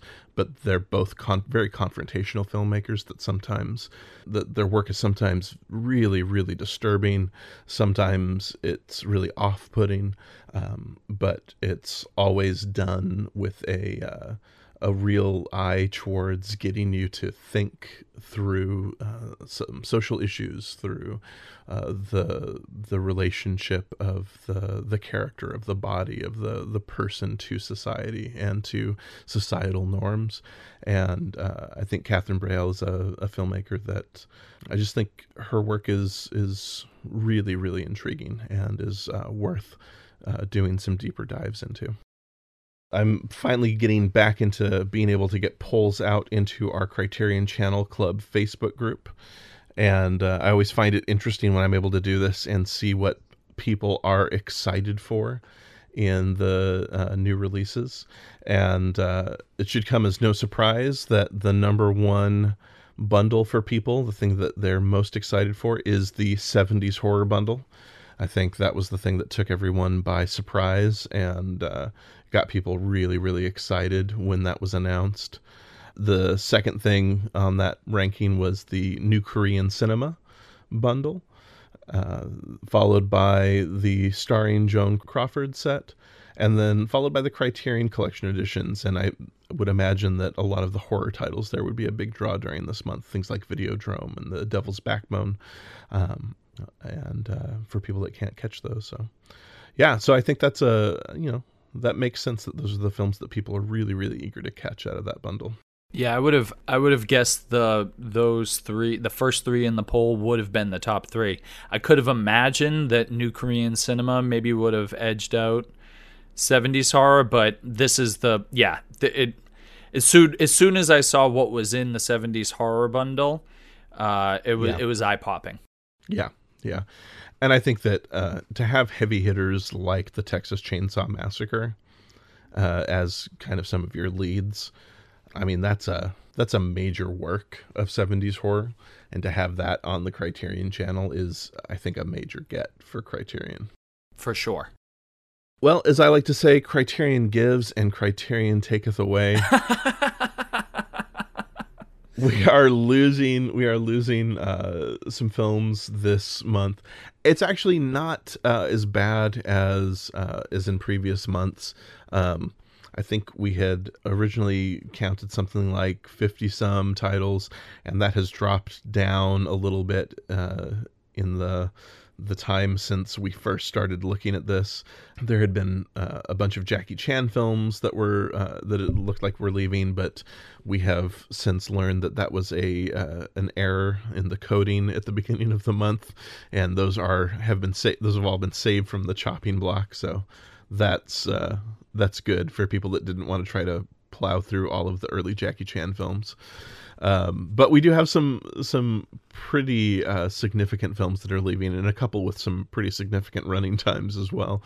Uh, so I'm going to just do the quick rundown here. Uh, first off, and I think this is important. Um, from the starring Joan Crawford bundle, we have one that is only available for a month. So get on this if you want to watch it. Uh, we are losing Grand Hotel this month. Um, we're losing most of the Albert Brooks films, which just came on last month. So we're going to be losing Real Life, Lost in America, Defending Your Life, and Mother. It looks like Modern Romance will be remaining on the channel, but that could also be a glitch in the system. So uh, if you're really eager to catch that, I would still recommend catching that as well. Uh, we're going to be losing the three by Tsai Ming Liang, Rebels of a Neon God, The Wayward Cloud, and Stray Dogs. From the directed by Chantal Akerman bundle, we're going to be losing No Home Movie. We're going to be losing all of the short films by the Quay brothers. From the Tell Me Women Filmmakers, Women's Stories bundle, we're going to be losing Privilege. We're going to be losing the entire 3 by Siodmak bundle, The Phantom Lady, The Killers, and Crisscross. We're going to be losing 3 by Bill Gunn with The Angel Levine. We're going to be losing three by from the three by Diane Kurys bundle. We're going to be losing Entre Nous and Children of the Century, but Peppermint Soda does remain on the channel, and I believe that's part of the permanent collection. From the three by Jacques Rivette bundle, we will be losing La Belle Noise. Uh, the other two films in that bundle are part of the permanent collection. Uh, from the starring Alain Delon bundle, we'll be losing Once a Thief. From the Bad Vacations bundle, we'll be losing The Deep and Bonjour Triste. From the By the Book bundle, we'll be losing The Virgin Suicides and The Hours. From the Australian New Wave bundle, we'll be losing uh, Gallipoli. From the Palme d'Or winners, we'll be losing Uncle Boonmee, who can recall his past lives. We'll be losing It Felt Like Love, and I believe we'll probably be losing the two shorts that are attached to that those aren't listed in the the list of expiring titles, but they are categorized as special features. So those two shorts will probably be going as well. We're going to be losing Saturday matinees of uh, Little Fugitive, The Secret Garden, The Little Prince, and The 5,000 Fingers of Dr. T. We'll be losing Criterion Collection editions of Brazil and Sullivan's Travels. And then we're going to be losing the uh, titles. These are all films that are were part of double features or were attached to other films. We're going to be losing uh, Only Angels Have Wings, and then we're going to be losing the other two versions of The Killers, the Siegel version and the Tarkovsky version. Um, so that's not a you know that doesn't feel like an unmanageable amount of films to lose, John. I feel like that may we may actually be able to make it through all those films.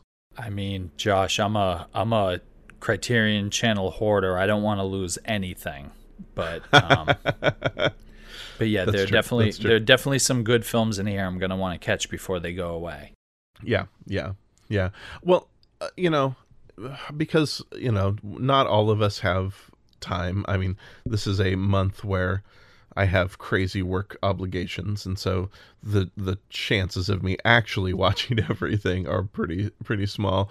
Uh, what what do you recommend people catch that uh, before they leave the channel? What are some films that are just kind of absolute must sees?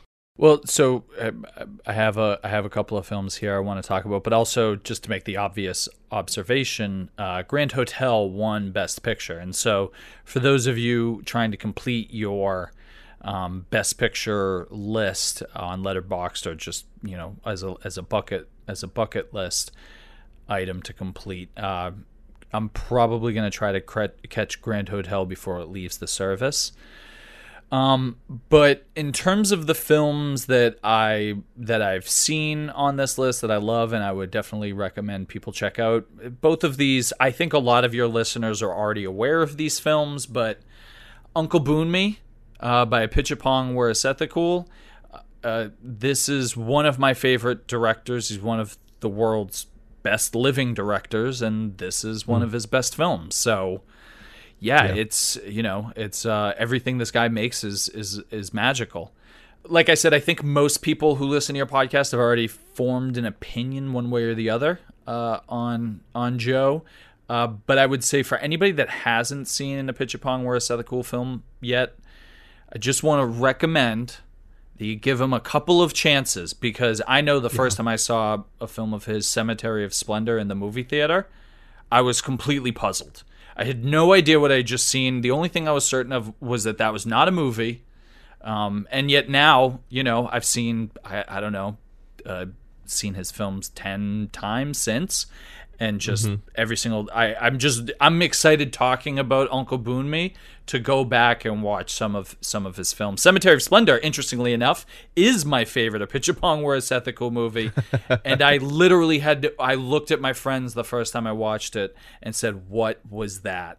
Um, so mm-hmm. just it's always a nice reminder to say that we as filmmakers grow um, and that sometimes the things that puzzle us in the first viewing uh, tend to grow on us. Yeah, and, you know that's also it works in the opposite direction as well. But a Apichatpong Weerasethakul Uncle Boonmee, I, I think is an obvious. You know, if you haven't seen it, catch it catch it before it leaves. Yeah, uh, I think Uncle Boonmee was the first of his films that I saw, and uh, I just was absolutely transfixed by it, and yeah, it got me very eager to continue to dive into his work. So yeah, this is a this is a great great recommendation here. I don't know that I would say any of his films are accessible unless you're already on his wavelength, but this yeah. kind of does feel like his most acce- uh, uh, accessible film. Yeah. But yeah, I I would recommend this. Another movie that is unquestionably accessible um, that I would recommend is Sullivan's Travels. Again, this is a movie I think a lot of people have already formed their opinion one way or the other. Mm-hmm.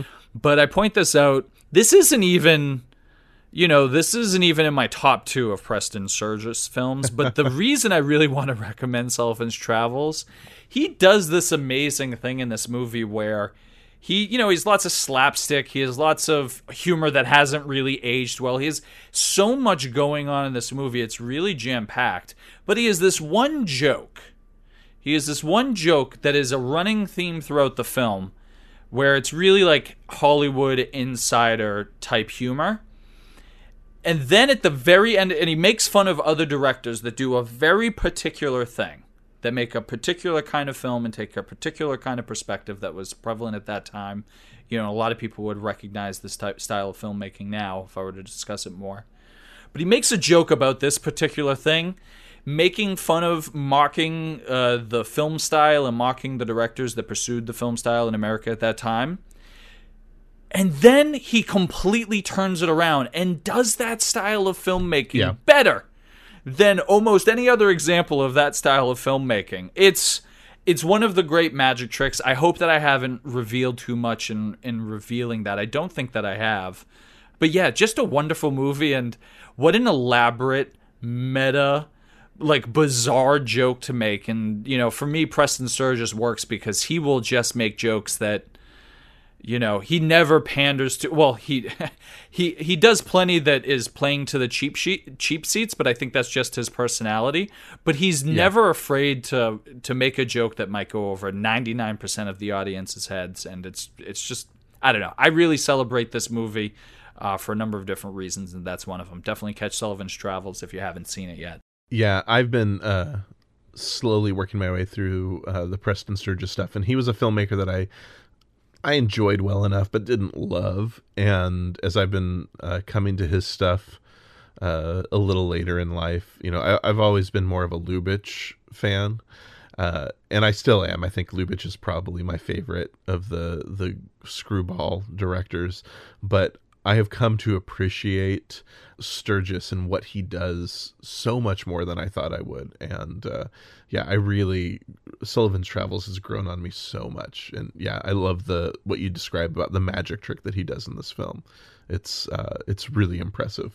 Yeah, there's going to be a Sturges a Sturges versus Lubitsch fan uh, a knife fight out behind in the alley after this episode. so whoever That's I know right. Matt Gasteier right. is going to be on your side, and I know that he's he can be shifty. So I, I guess that's an advantage yeah, yeah. to the Lubitsch fans. very, very. uh, what are you going to try to catch before uh, the films leave the the channel? What are some of those things that you just absolutely have to see? So, uh, Criss Cross, I really want to see, uh, directed by Robert Siodmak primarily because Burt Lancaster, and mm. also because our friend Robert Taylor of the Film Noir Odyssey blog, uh, you know, he gave this film five stars on Letterboxd. So, yeah, if that isn't a if that isn't a stamp of approval for, um, you know, this is a noir I had heard of and I've been looking forward checking uh, uh, to checking out at some point. Um, my love of Burt Lancaster has just grown and grown yeah. over over the last few years. Uh, he certainly is in the running for just one of the best all American. Uh, for a guy who also worked with Luchino Visconti and you know is a, yeah. a, a sensitive, thoughtful actor, he's just he's just like the epitome of the American leading man, and you know, in, in, so many of the positive ways from that, but also just he's so much more uh, versatile than that description really really allows for. I mm-hmm. I I want to see Burt Lancaster as an actor, even though he made so many films, I could absolutely imagine myself in my life trying to see everything he ever made. Uh, sort of like the male version of Barbara Stanwyck, where just his name on the film makes me excited to see it. On top of the fact that this film is so well regarded in you know film noir circles, so I'm excited to see it. Yeah, yeah. I I will completely echo the the Lancaster love there. Um, he's a film. He's an actor that I I don't know that if that I wrote him off, but I never really gave him his due as I've been watching more and more of his stuff because you know we had the big bundle with him on the the Criterion channel uh, a few months ago. And as I've been just seeing more of his work I just continue to be so impressed by what he does. And watching The Swimmer recently um, that film just blew me away and and showed me how incredible he is. And so yeah I think he's a film he's an actor that I think I will probably continue to watch anything he is in. If I if I see that he's in a film, I know that I'm going to at least appreciate his contribution to it. So, yeah, this is one that I will when I saw that he was in this, I was like, "Oh, I I need to move this one up to the top of my queue." Yeah, the fact that the fact that he's so strong in the swimmer, I you know, I, I'm perhaps his best performance that I've seen yet. But then at the same time, he's also Luchino Visconti stand-in.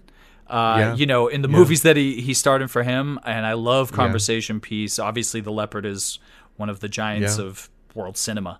Yeah, the fact that the fact that both of those are true is uh, is it's kind of amazing. Uh, it's yeah, uh, I'm I'm excited to check this out. So another film that I'm really excited to check out a totally different wavelength is uh, Rebels of the Neon God. I'm um, gonna mispronounce this, I, but I looked it up. I think it's Tai Ming Ling. Uh, sorry for the bad pronunciation. I love new Taiwanese cinema. Edward Yang. Hmm. You know, I I had like a big bang moment, really sort of launching me into uh, my late stage uh, love of movies. Um, and it was Powell and Pressburger it was Wong Kar Wai, and it was the two films by Edward Yang in the physical collection. And so, mm. you know, Taiwanese cinema just is like hit so close to home for me. I love all of that stuff.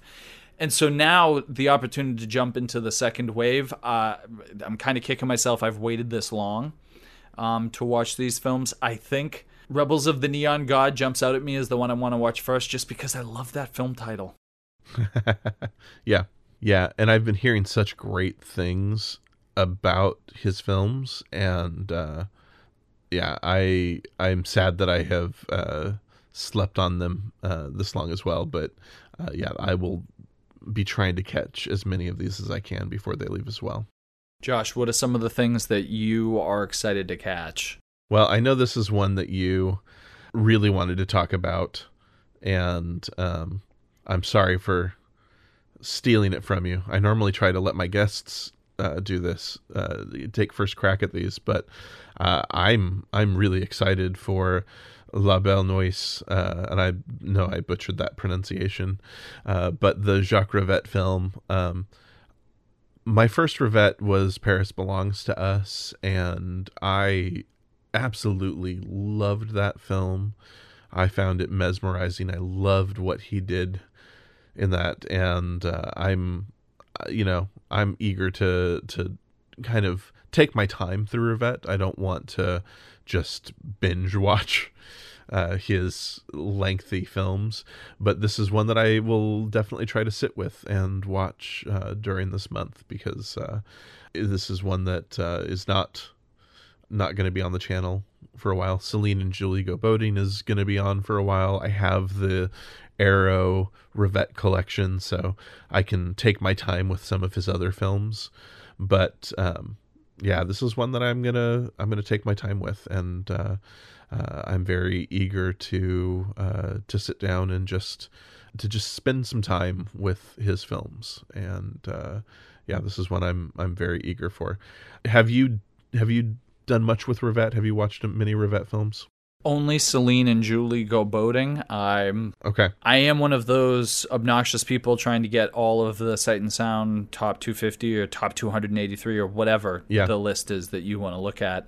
And so Out One is in my future, but this is the movie and I don't know if it's just the intriguing photograph that they have uh, on the Criterion channel or if it's the love that I've seen online for this movie. I don't know what mm-hmm. it is that's drawn me to this film, maybe the fact that it's not 10, 15 hours long. It's only four. Yeah, exactly. It's only four hours long. I'm really drawn to this and I'm looking forward to seeing this as well before it goes out. So, you know, we were talking off mic. My fiance runs marathons and you know, uh, I'm looking forward to the marathon viewing that I'm going to I'm going to have of this film. That's my kind yeah. of marathons is is is watching Rivette. That's right. Nice. Uh, I'm also really excited to catch Privilege. Uh, it's from the the Tell Me Women Filmmakers Women's Stories bundle. This is one that uh, our friend Michael Hutchins has uh, highly recommended. He uh, basically has said that this is one of the most important bundles on the channel and has highly recommended this film especially as well. So I take uh, that recommendation very I take that recommendation to heart and um, am uh, gonna make it a point to watch this. You know, we've talked about trying to uh, watch more films by female filmmakers, trying to watch more films by black filmmakers. I, I, am really excited that Criterion has this bundle of films by female filmmakers, and so I think it's just important to to catch these films while they're there. And so I'm going to definitely dig into this one, and uh, I'm very excited for that. Oh, great. Yeah, the only one that I've seen so far from that bundle, and I'm definitely going to catch more, uh, is Betty Tells Her Story, uh, mm, which I mm-hmm. certainly mm-hmm. enjoyed. It's a fairly understated short film, but yeah, I definitely want to dig deeper into this as well. And so Privilege looks like something that's going to going to be on my radar. I really want to recommend Eliza Hittman's It Felt Like Love.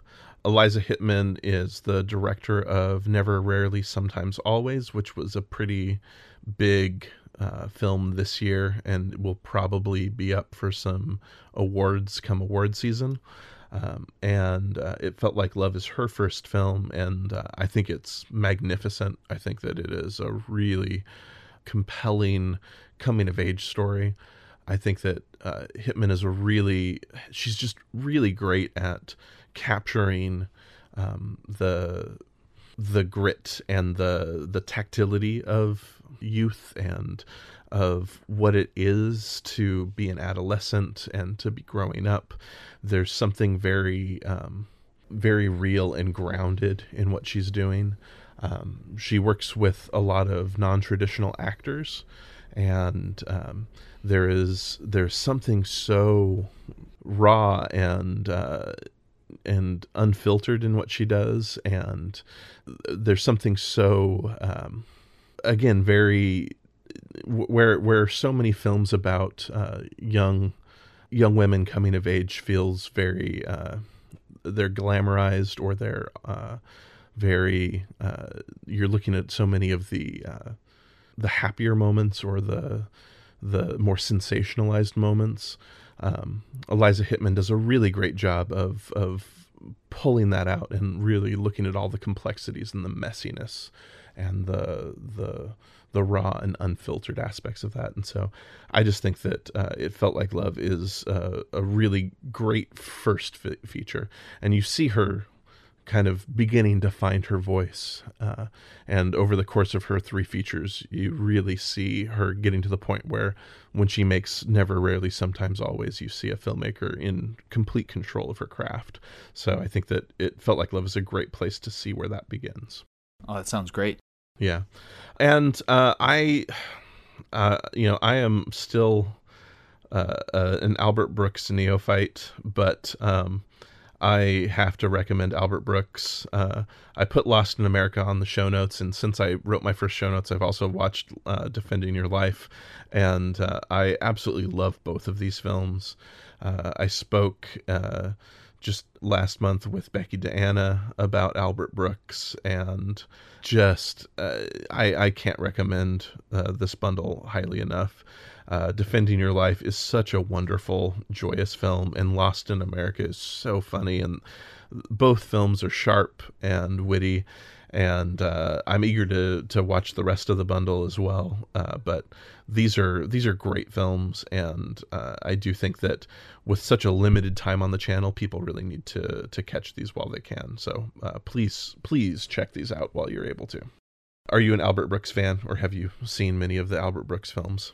I saw Defending Your Life when I was a kid, and I have to admit, it, Becky Dan is gonna is gonna be enraged when she hears this, but I haven't watched any Brooks films in a while, and so. Yes. I'm gonna have to think about how I'm going to approach this because this is October. This is horror movie month, and I'm definitely like in a horror movie kick and I it's it's gonna be hard for me to squeeze in some you know some uh, yes some intellectual yeah. some intellectual uh, upper middle class uh, highbrow humor. So I, I you know I'm not sure if it's gonna happen now, but I do own the Blu-rays, uh, so I know that I'll be. And you said what is it? Modern Romance is going to be sticking around for a while. So yes, yes. Uh, maybe I'll catch one or two. Um, but this is going to cool. be this is a tough one. This is tough timing for me. I know, I know. Well, and and if you're a horror fan, the October is always a hard time to fit in anything that isn't horror, right? Right. Yeah. No. I and I have to say, uh, right now with the election going on and just my compulsion to want to consume all the media about that, I'm oh, finding horror as such a great escape.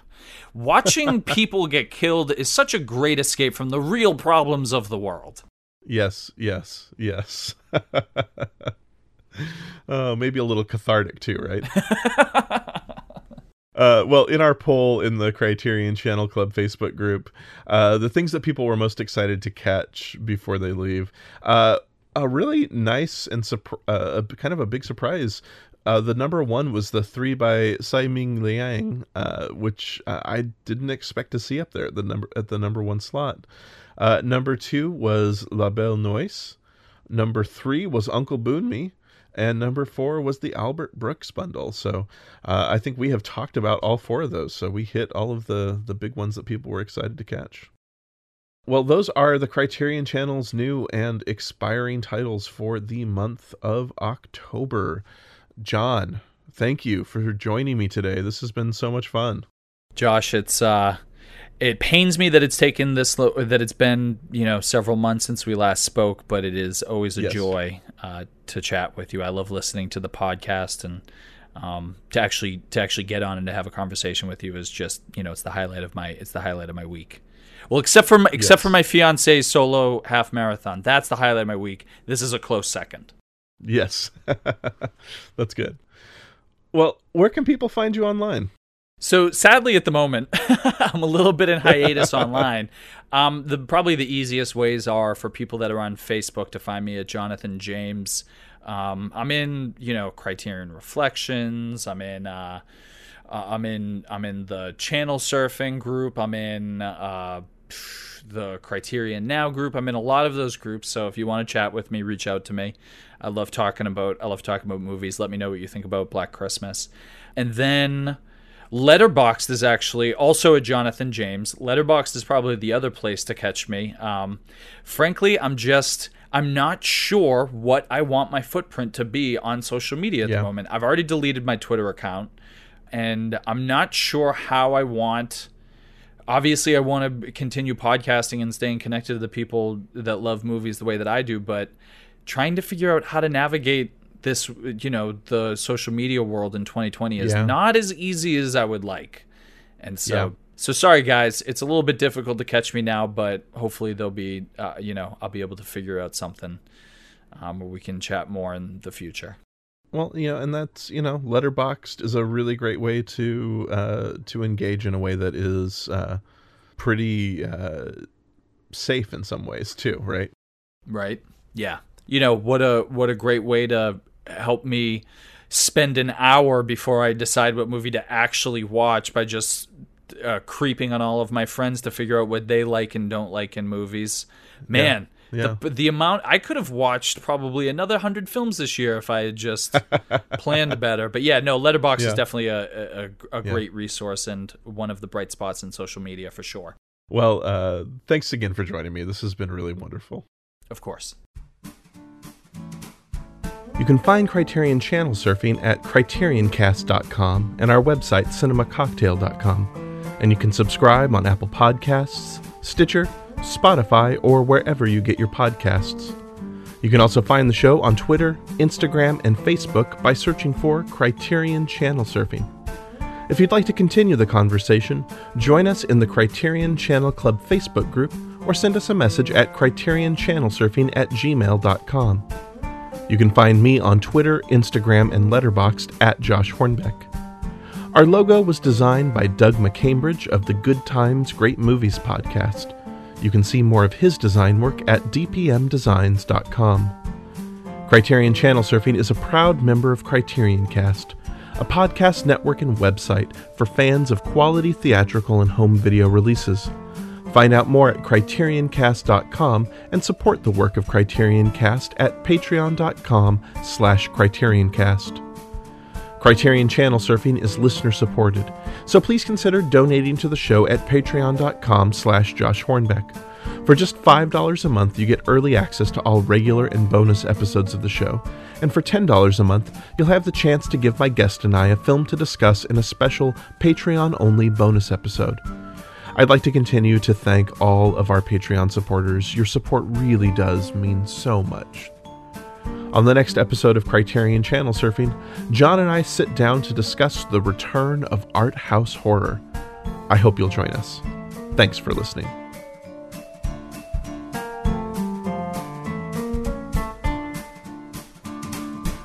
Criterion Cast, a podcast network and website for fans of quality theatrical and home video releases. Find out more at CriterionCast.com.